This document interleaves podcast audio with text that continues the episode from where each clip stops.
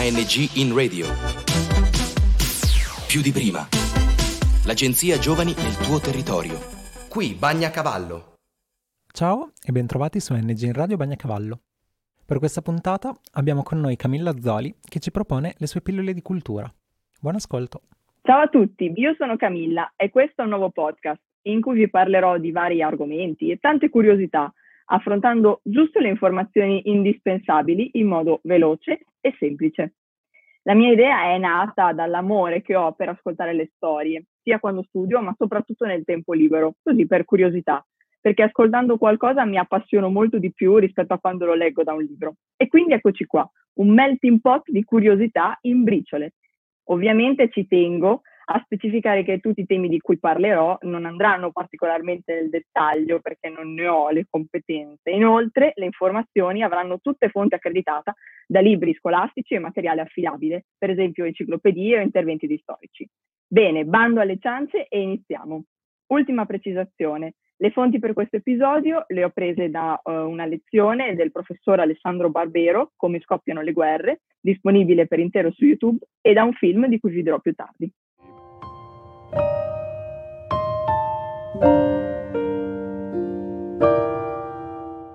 Oggi parleremo di Natale. Infatti la notte di Natale non è sempre stato il momento della festa, della cena coi parenti, dei regali da scartare o della messa interminabile a cui ti hanno costretto ad andare, ma porta con sé la memoria di moltissimi eventi storici. I primi fra tutti, che molti ricorderanno, sono le incoronazioni di tanti re famosi come Carlo Magno nell'Ottocento o Guglielmo il Conquistatore. Sì, proprio quello della battaglia di Hastings. E proprio ogni volta la notte di Natale.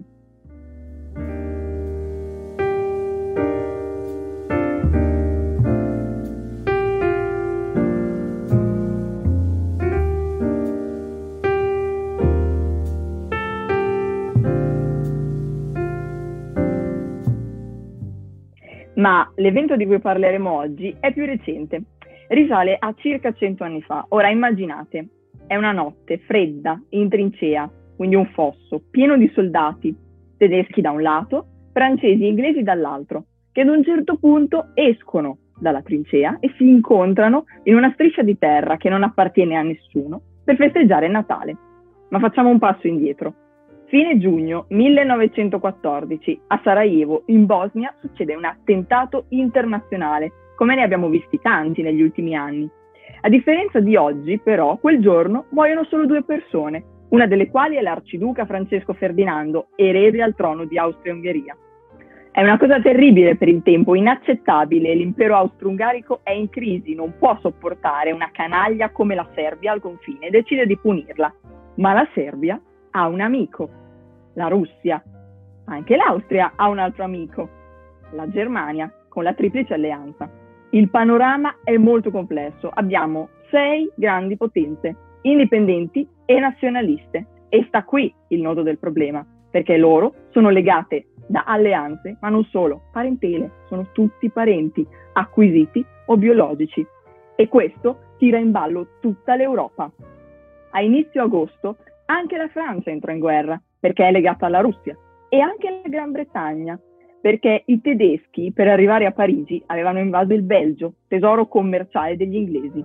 Da qui in avanti quella punizione per la Serbia, la guerra lampo di poche settimane, prende proporzioni mondiali. Qui ci fermiamo un momento. I soldati sono persone semplici, fanti, stanchi di una guerra inaspettata che dura ormai da mesi. Tirano fuori il loro lato umano, sono numerose le lettere, soprattutto di soldati inglesi, che ci dicono che sono stati intonati canti natalizi, decorate le trincee tedesche con delle candele, e i soldati, eccezionalmente disarmati, si sono incontrati nella terra di nessuno per scambiarsi auguri e piccoli doni come le sigarette, la cioccolata, gli alcolici, i bottoni delle divise, ignorando la definizione di nemico. Alcuni testimoniano anche delle celebrazioni religiose, dei barbieri inglesi che hanno aiutato i soldati tedeschi a tagliarsi la barba. Partite di calcio durate tutta la notte e tutto il giorno del 25 dicembre.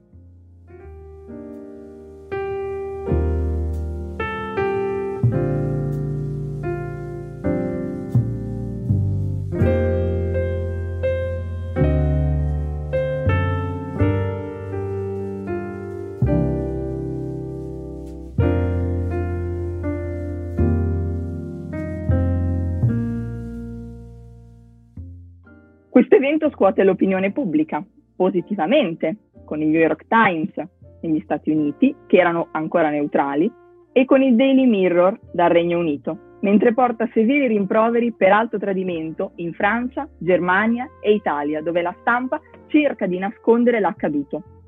L'evento viene proibito dagli alti gradi degli eserciti di lì in avanti ed episodi di questo tipo saranno sempre di meno, fino purtroppo a non ripetersi più.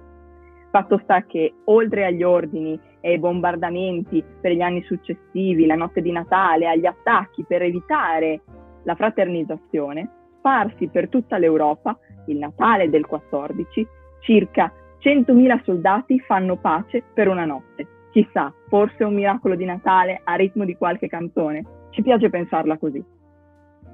A proposito di questo, vi consiglio di vedere un film del 2005 presentato sia al Festival di Cannes che agli Oscar che ai Golden Globe.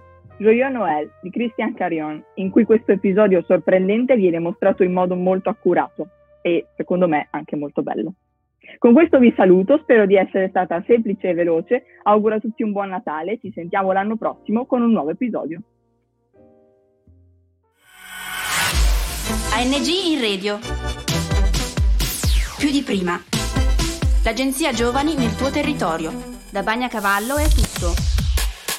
Progetto finanziato dal bando ANG in radio più di prima di Agenzia Nazionale per i Giovani grazie ai fondi del Dipartimento Politiche Giovanili e del programma europeo Erasmus ⁇